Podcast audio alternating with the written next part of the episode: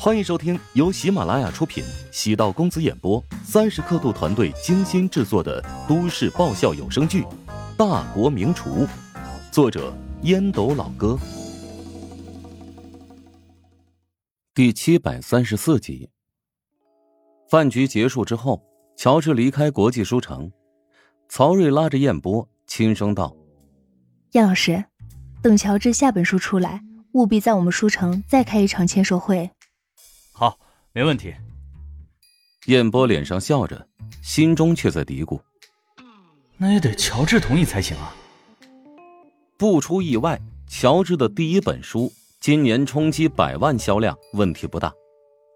华夏每年会有将近两千万的孕妇，市场摆在这里，没有同类竞品。当然，乔治的这本书如此畅销，其他出版社肯定很快也会效仿。出版同类的书籍，不过，燕波依然有信心，这本书依然会占据今年畅销书一席之地。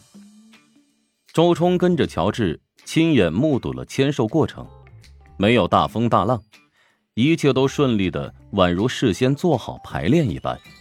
他闭上眼睛，唏嘘赞叹，这一刻，对师傅佩服的五体投地。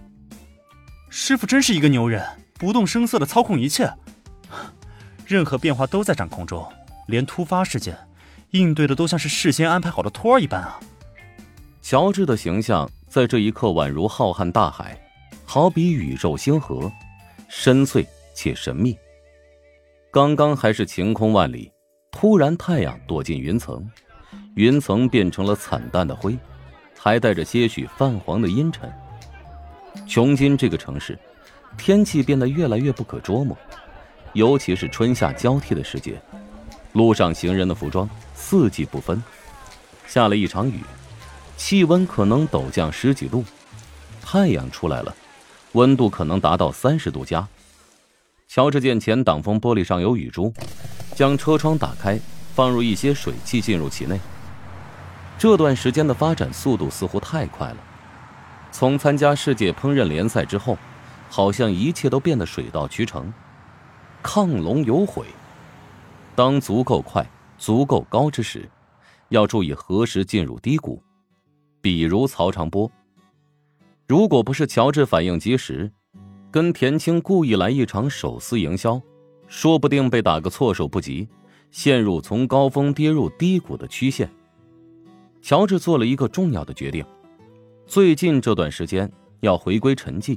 不参加任何对外的曝光活动，将自己沉下去，最好让全世界忘记有自己这一号人物存在。厨师明明是一个很低调、被人看不起的职业，为什么在我身上反而变得特殊了？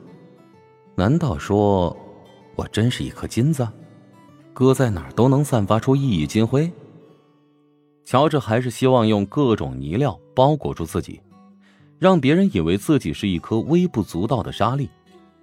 乔帮主的众多视频是时候退出来，让给其他人，而自己要做一个低调的幕后服务人员，利用乔帮主这个好平台，将中石好望等一些优秀的厨师推出来，让大家知道，乔帮主食堂不是自己一个人的食堂，而是众多才华横溢、富有创意的青年厨师的集体智慧。乔治顿时觉得自己实在是太大公无私，都快把自己感动了。师傅，你哭了吗？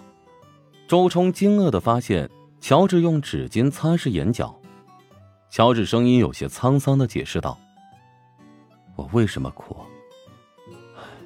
雨太大，模糊了我的眼睛。”哦，嘿，好吧，我信了。但是外面分明只有蒙蒙细雨啊。周冲感触良多，回想这近一年自己身上的变化，其实也是一个奇迹。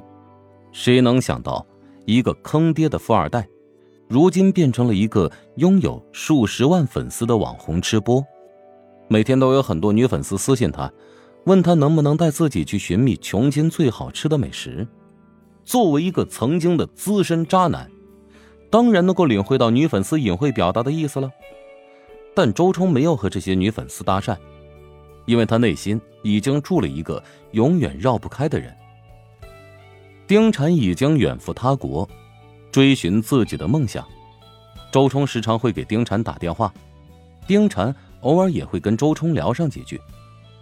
两人现在以朋友的身份相处，但周冲知道，内心深处丁禅对自己不止朋友那么简单，他是自己深爱的人，心脏最重要的位置。永远住着丁禅。周冲承认，起初看中的是丁禅的外表，相处久了，才知道他的内心世界才是最珍贵的。独立坚强，理智聪慧，像丁禅一样好看的花瓶有很多，但丁禅纯净无瑕的灵魂却只有一个。当然，周冲知道自己根本配不上丁禅，尤其是。当自己增重四十斤之后，对自己的外貌更加缺乏自信。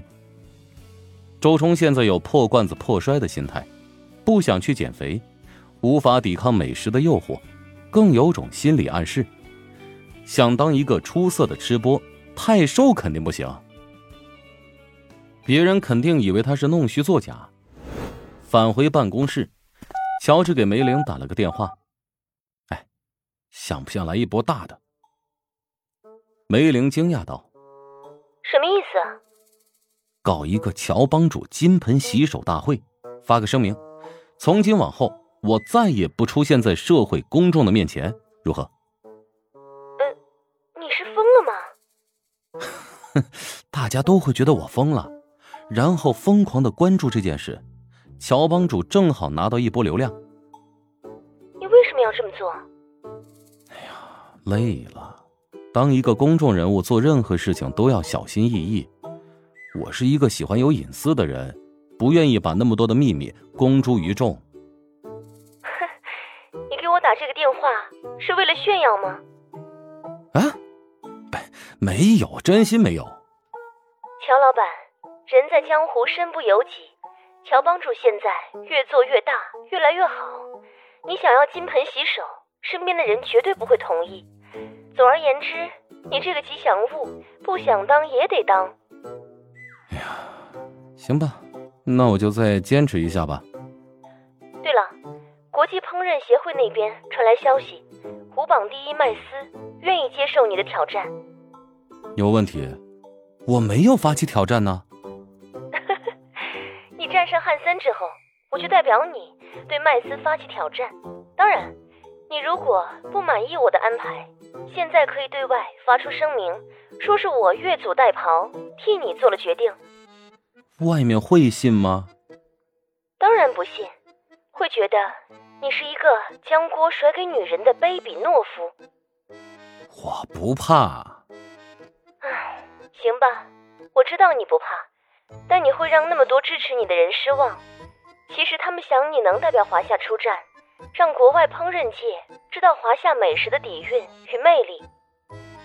哼，你还真是了解我啊！知道我吃软不吃硬，罢了，我就勉为其难的答应你。